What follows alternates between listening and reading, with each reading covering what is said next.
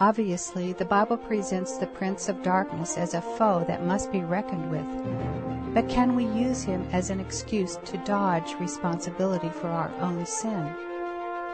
Our study leader Dave Wyrtzen summarizes our discussion from last week on Deliver Us from Evil to get you all caught up, and then goes on to show us how we can follow the example of Christ and beat the tempter. Stay with us for some careful biblical thoughts about spiritual warfare. We learn that in Genesis chapter 3, he's not presented as some kind of a mythological, gigantic dragon that there's no way that we could possibly resist him. We learn that in Genesis chapter 3, he's presented as one of the living creatures that God had made, and he comes and does very subtly, very craftily entice Eve, but the serpent is even off the scene when Eve eats of the fruit. In other words, you don't have him overwhelming her, and we talked about we can't ever say, well, the devil made me do it. We can't blame our sin on the devil. We picked up on the ideas in James chapter 1 that everyone is drawn away of their own lust and they're enticed. And when lust hath conceived, which bringeth forth sin, and sin when it's finished bringeth forth death. But we did look a little bit about what the scripture teaches us in Isaiah and the book of Ezekiel about the origins of the evil one. And we've learned that though it was cloaked under the kind of a very dramatic and very symbolic presentation of the destruction of the king of Babylon and the king of Tyre, we learn that we do get some hints about a great archangel, one of the elite at the throne room of God, whose heart became lifted up in pride. And when that heart became lifted up in pride, he chose to set himself as a worship object. He chose to make himself God. And we learned about how he fell. In fact, Paul tells us that it was pride that seduced Lucifer, the morning star, to become the great adversary of God. Now, when we talk about this spiritual warfare that we are engaged in with the enemy, when we talk about doing battle with Satan, it conjures up all kinds of images. We've been looking at Ephesians 6, which is the classic passage on spiritual warfare.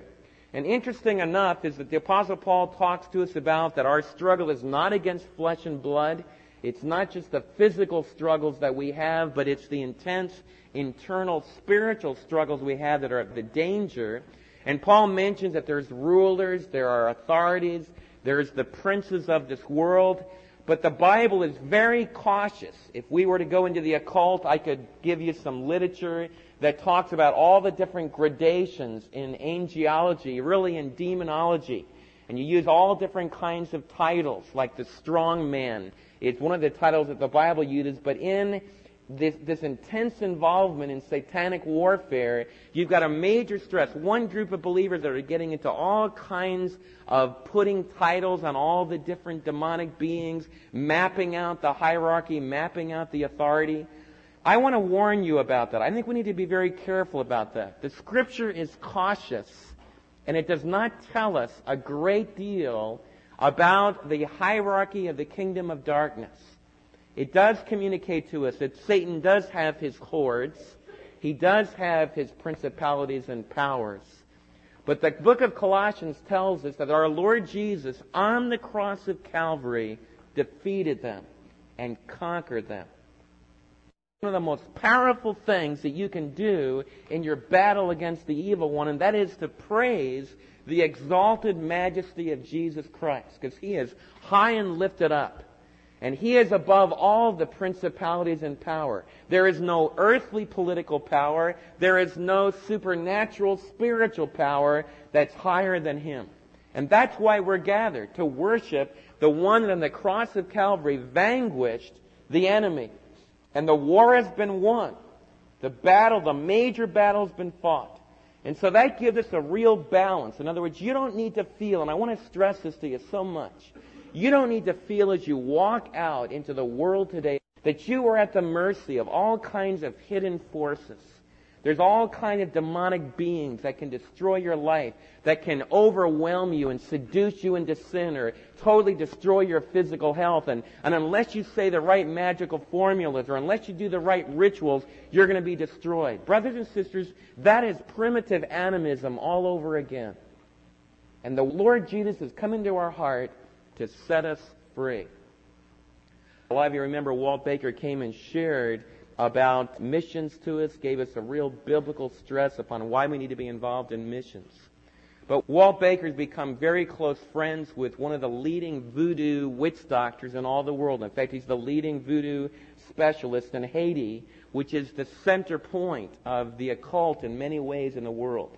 And Walt was a missionary for many years in Haiti. He developed a friendship with this man, and he's been talking to him about the gospel of Jesus Christ. In fact, so much so that I shared with some of you how when his wife went into severe depression, one of his wives, he has many, but one of his wives went into severe depression, and he told her, he didn't bring her to the occult.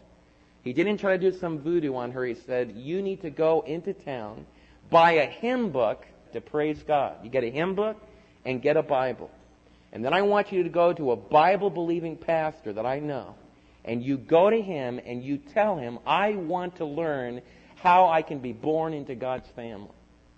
And that was his answer. He said, God, Jesus Christ coming into your life will be your answer. And he told this friend of Walt's, told him, you know, point blank, that's what he told him.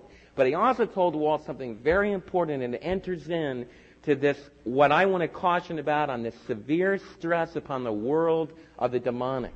This voodoo specialist said, you know, Walt, one of the major things that we try to do in the occult is to break down the dividing line between the imagination and the real world of the senses.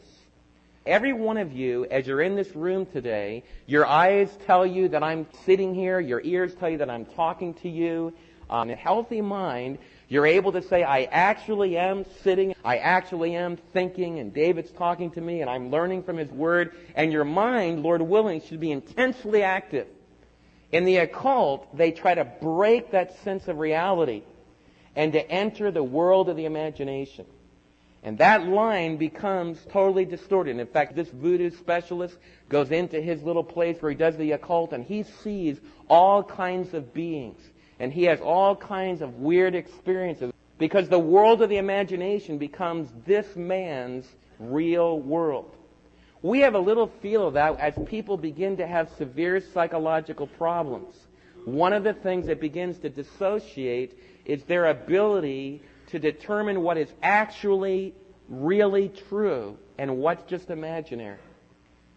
I think that we need to be very cautious as believers. The Apostle Paul said in 1 Corinthians, I would rather praise God with my mind, with a full control of my facilities, mentally alert, emotionally alive, able to, to make decisions wisely for the glory of God. The Word of God, brothers and sisters, calls us into a life of intense reality, not a world of imagination. So let's be very cautious. So on the one hand, you have one group of believers that when you talk to them about spiritual warfare, they think you need to learn all about the satanic ritual calendar. You need to learn all about the rituals. You need to learn about how to break all of these kinds of vows that are made. And what I want to say is that what we need to do is to build our warfare with Satan from the holy word of God. And we need to claim the victory that's been won through the death and the resurrection. We do it through humility by bowing at the foot of the cross. We do it by what we're doing this morning. We do it as we read Scripture together. And I would encourage you, if you ever are confronted with someone who's claiming to be controlled by the evil one or controlled by a demon, one of the greatest things you can do is open up to a book like Colossians chapter 2. You might want to flip there. You might need this sometime. Just open up to Colossians chapter 2, and you could just read this in Colossians chapter 2, verse 13. Pick it up with verse 13. When you were dead in your sins and the uncircumcision of your sinful nature, God made you alive with Christ and he forgave us all of our sins. Having canceled the written code with its regulations that was against us and that stood opposed to us. The Lord Jesus took it away and nailed it to the cross.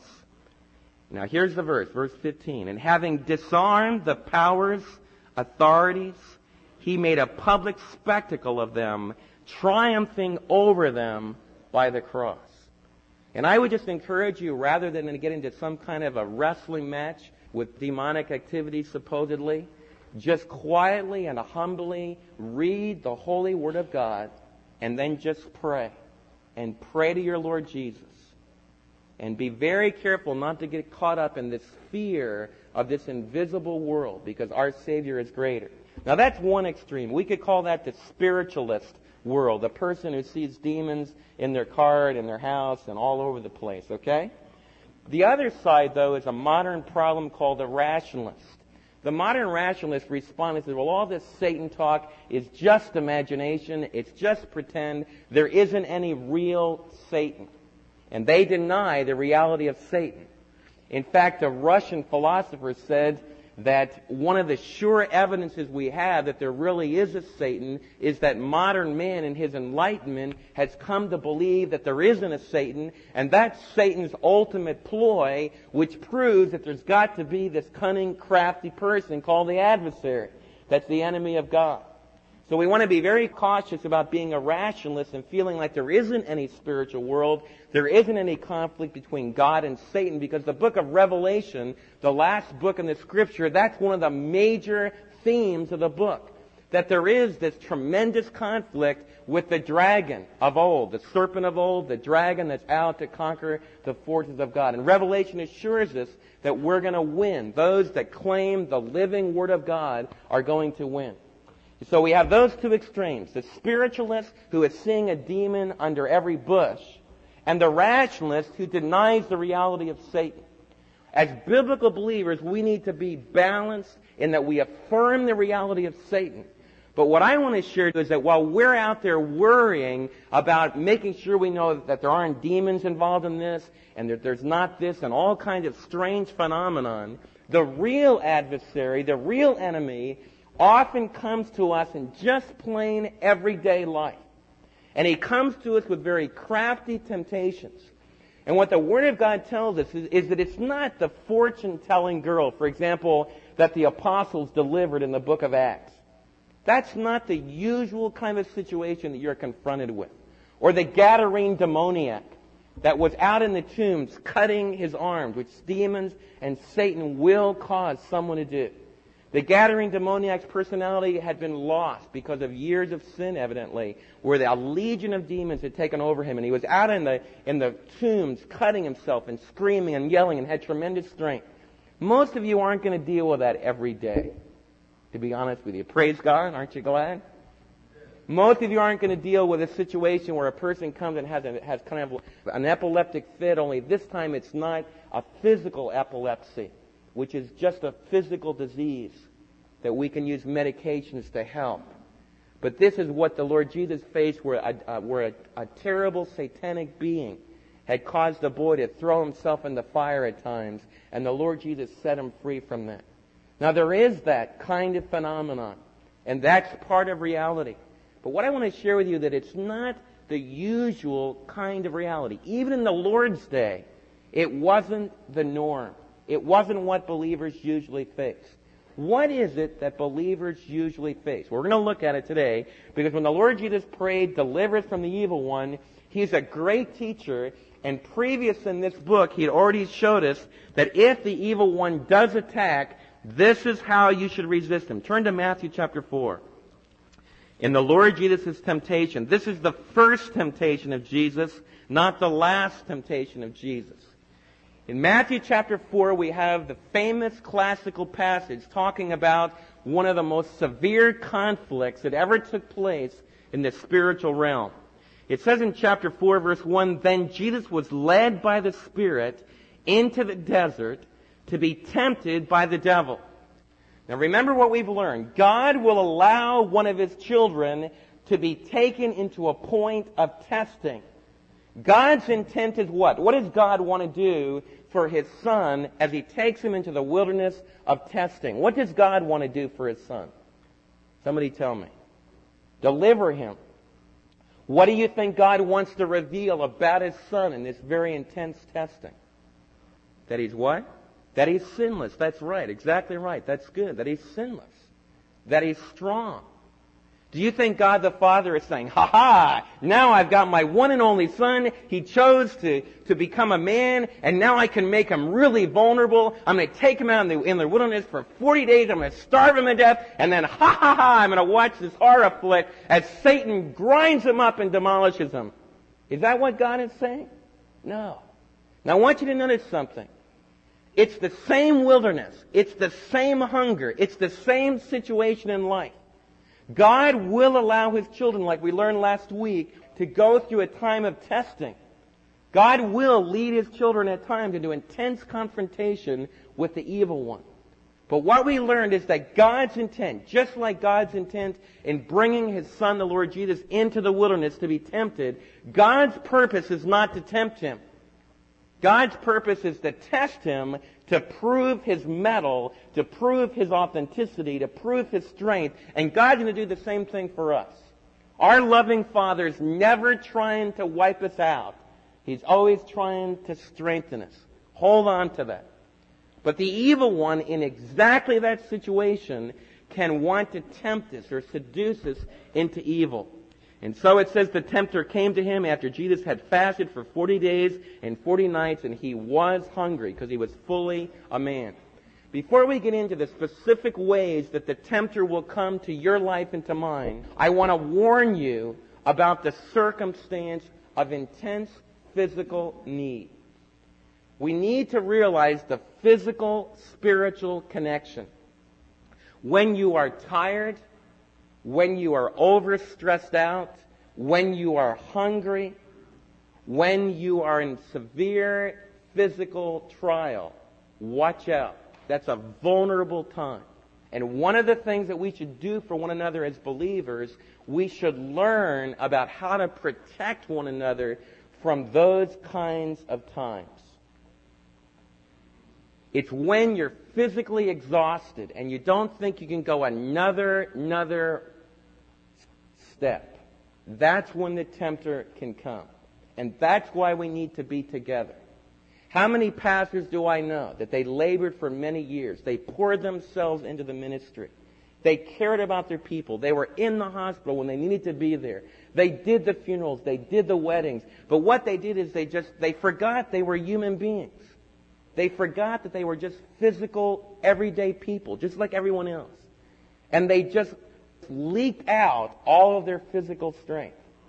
And that's when Satan got them. And their ministry was destroyed. You need to learn how to take many breaks and how to realize when you've had enough and you need to get away. You need to learn not to feel guilty about that. You're not in a church family that's going to say, oh no, you weren't at church last Sunday. What were you doing? Well, we took a trip down to Austin, went to a state park and camped out. You should have been in church. Naughty, naughty, naughty. Have your own church with your family. Read the Word of God yourself. But break your schedules. Get rested up. Don't let yourself get physically so far down that you become vulnerable. We all need to help one another. Don't take life so seriously. Don't take the burden of the ministry so heavy. What do you do just to have a good time? What do you do just to relax? And that was really wise. I mean, that just burned into my mind. Because it's very easy to come out of seminary and all of life is seminary. It's all super spiritual. And you don't ever have a good time. You don't ever just do things that are just fun. Why do you do them? Because they're fun. It's very important for every one of us to heed that advice. That's a wise woman's advice. Take a break. But you know, sometimes in life you can't. Like the Lord Jesus had to go through this time of testing.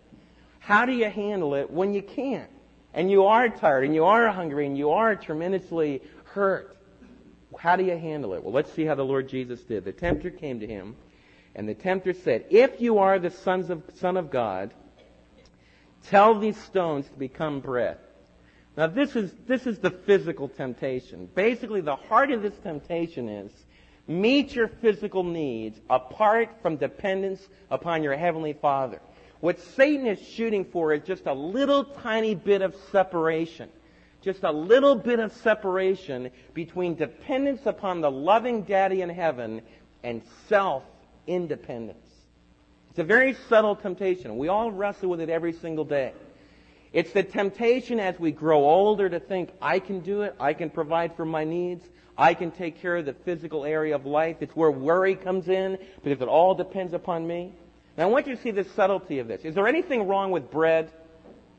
How many of you have ever heard bread is a sinful thing? Mrs. Baird's bread, it's like the New Age movement that's infiltrating the United States. How many of you have ever heard a message like that?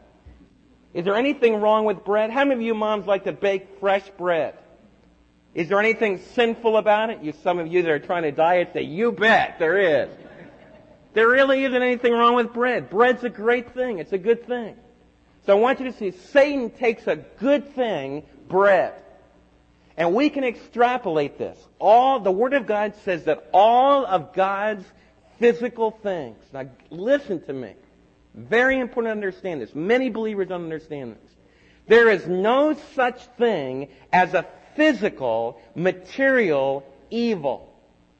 Evil isn't in material things. It's not in sounds. You need to realize that the evil's not in sound. It's not in things that we eat. Be very careful about this. All these material things, sound, rhythm, food, sexuality, and on and on we can go. All these physical things are good gifts of God. Now, where does the sin come in? It's when the tempter comes and says, do it my way. Do it independent from God.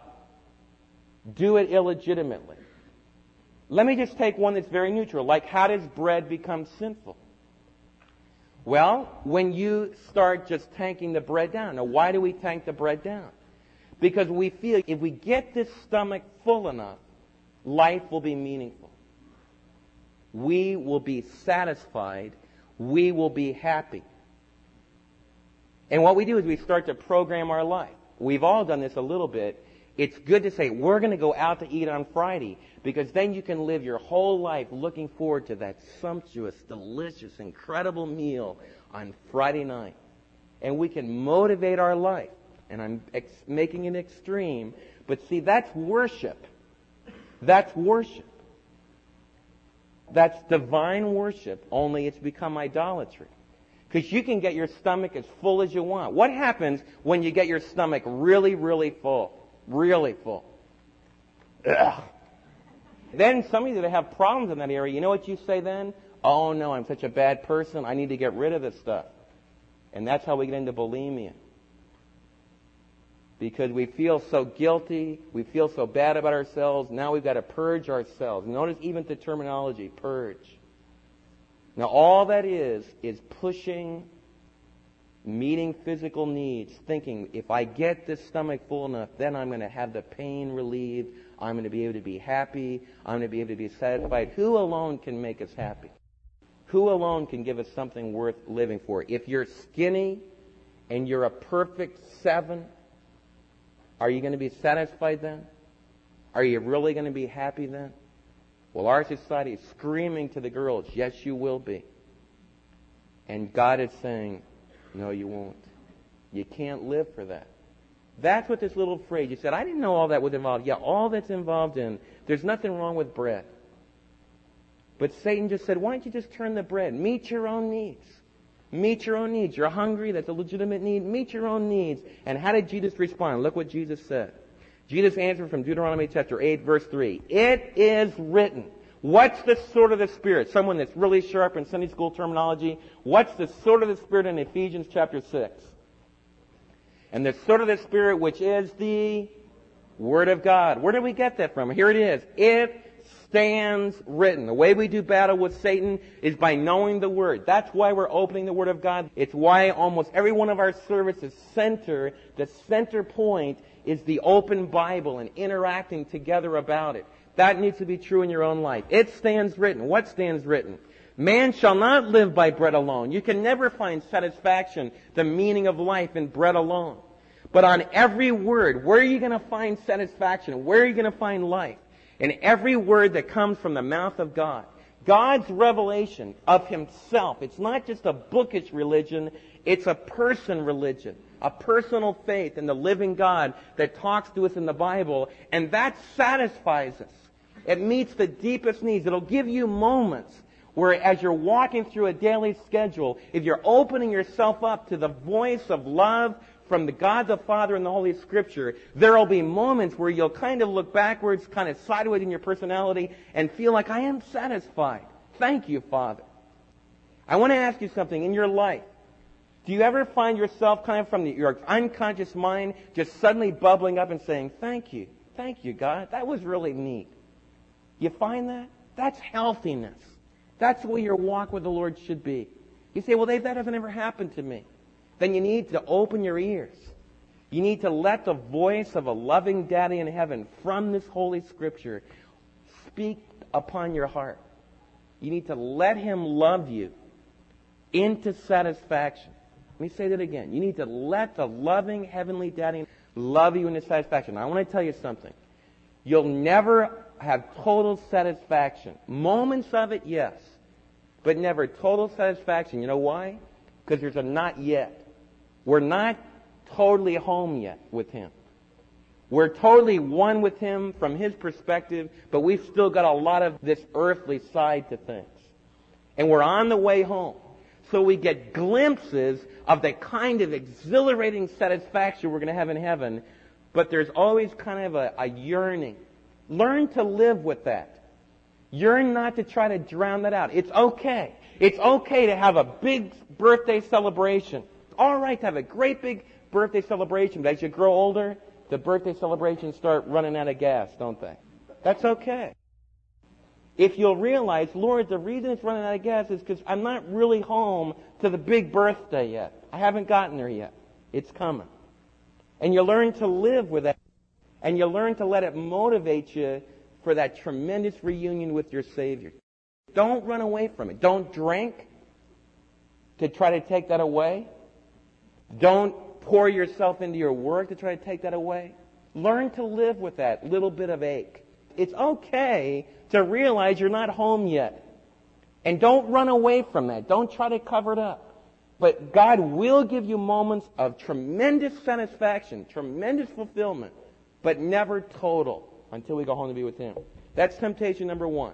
Physical temptation to meet our physical needs apart from the plan of God. What's the antidote to that? We need to learn to read the Word of God and learn to live by the Word of God in our relationship with Him and not living just for the personal, prideful satisfaction of our own needs. Number two, the devil then took him into the holy city and he had him stand on the highest point of the temple.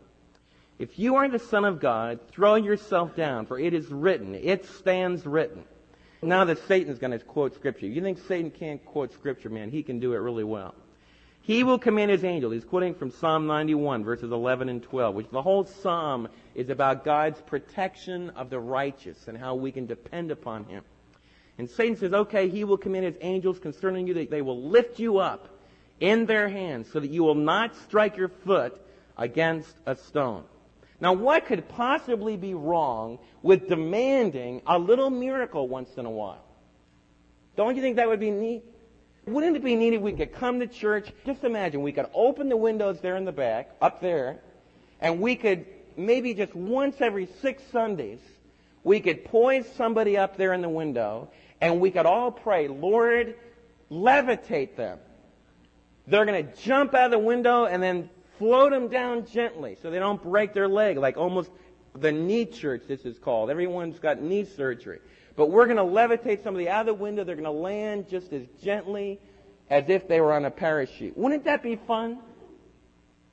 Man, can you imagine the crowds that we could get?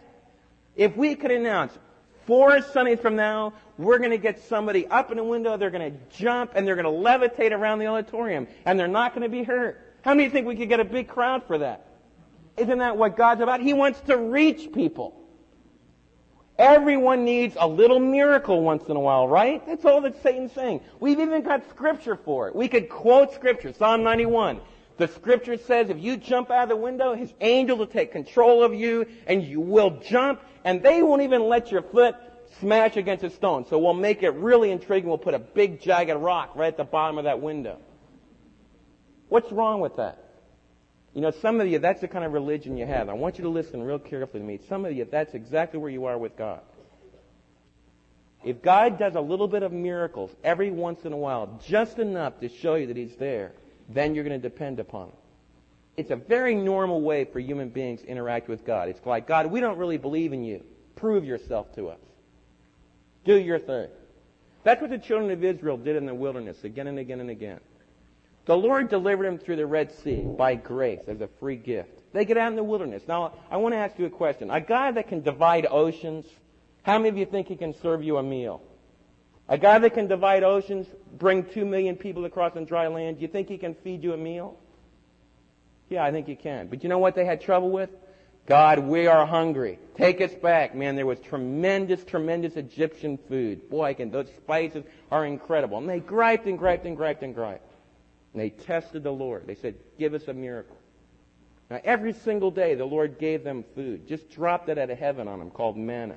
Then what did they do? They got tired of the manna. Said, we don't like the manna anymore. We're tired of it. No appreciation.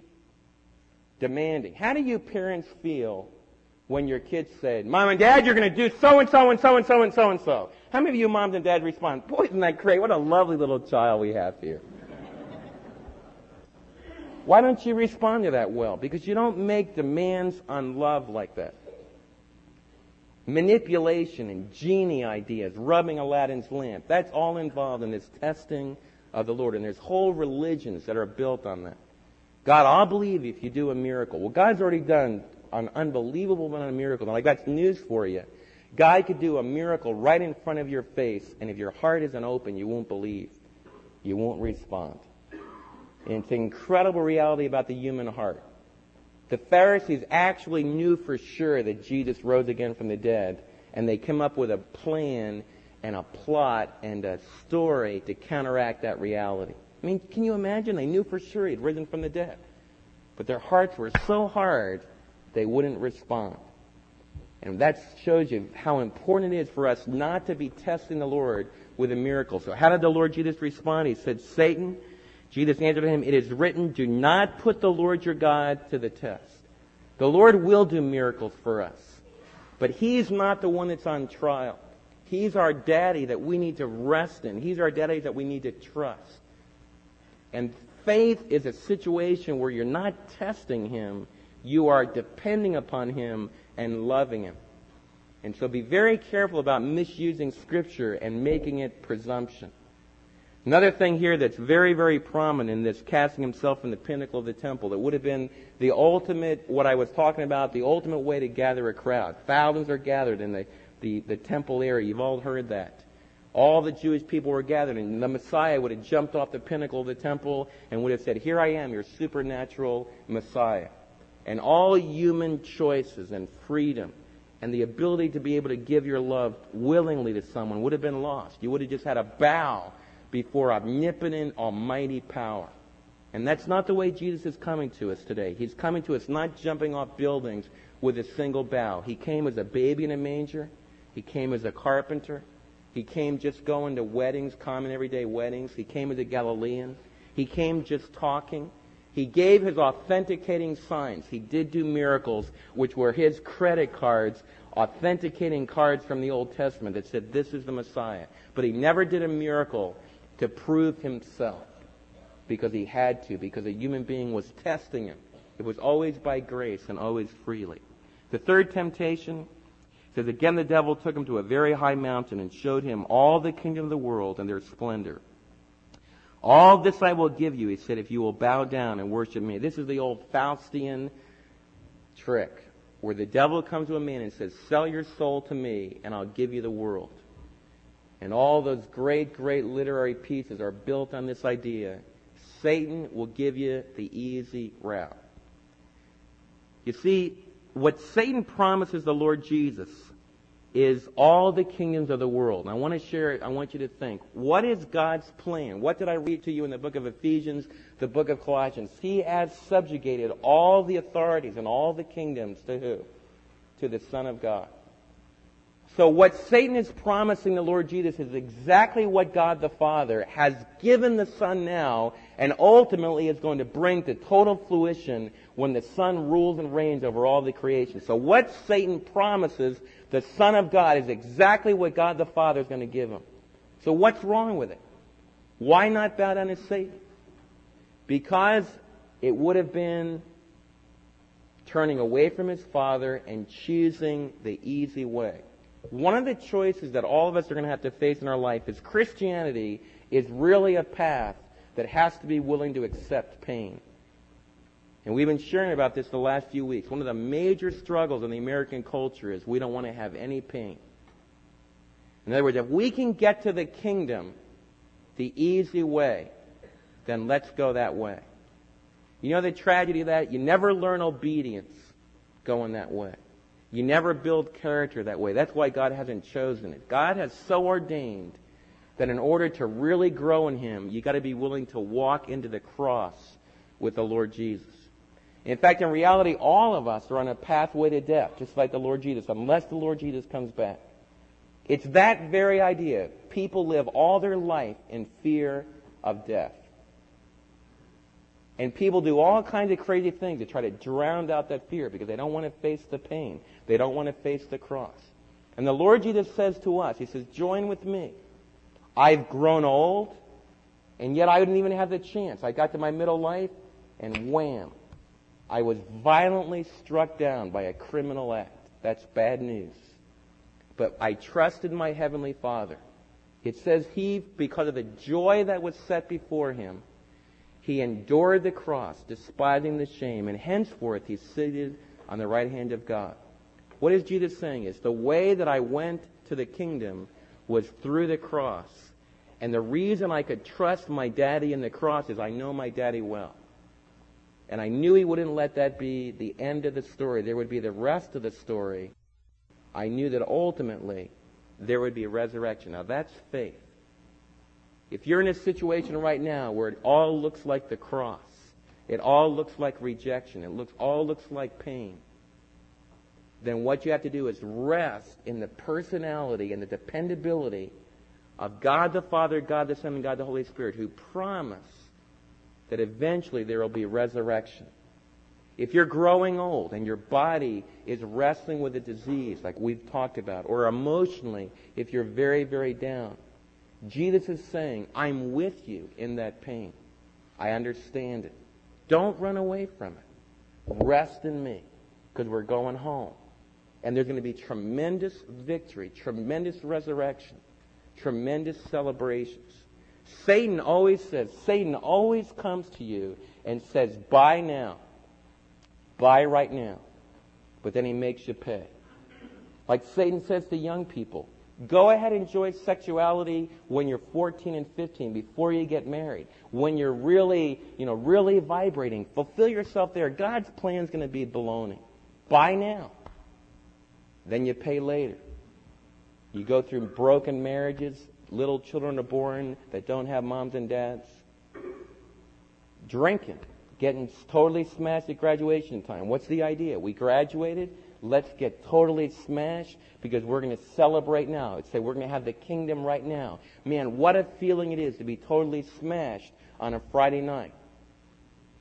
But what about Saturday morning? Satan always says buy now on Friday night, but then you pay. And what happens when someone drives and it goes out of control? And you can go on and on and on.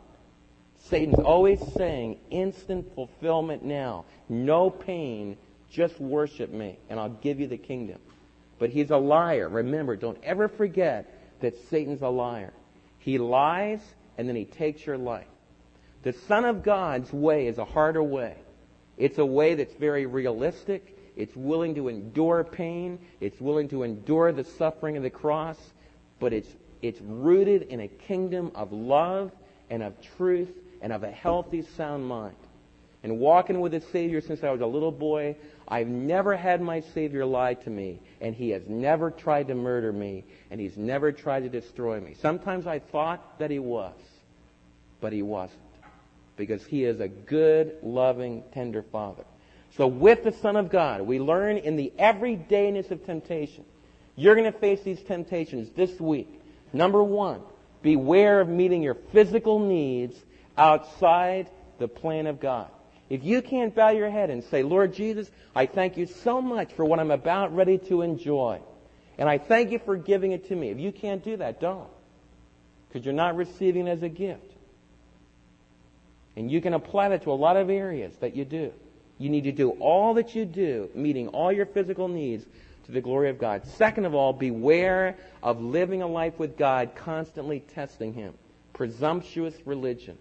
Instead, live a life of humble reliance upon His ability to meet your needs and to protect you. And don't do the, the supernatural thing. Don't always be asking God to do the miracle for you. Thirdly, beware of the easy journey to the kingdom. Rest with your Father's will that it is good to learn obedience through the things that we suffer. As we close this series in which we have allowed the Lord Jesus to teach us to pray, I trust that each of you have grown in your prayer strength. Be sure to share this series with your friends, and thanks for carving out this special time for us to be together.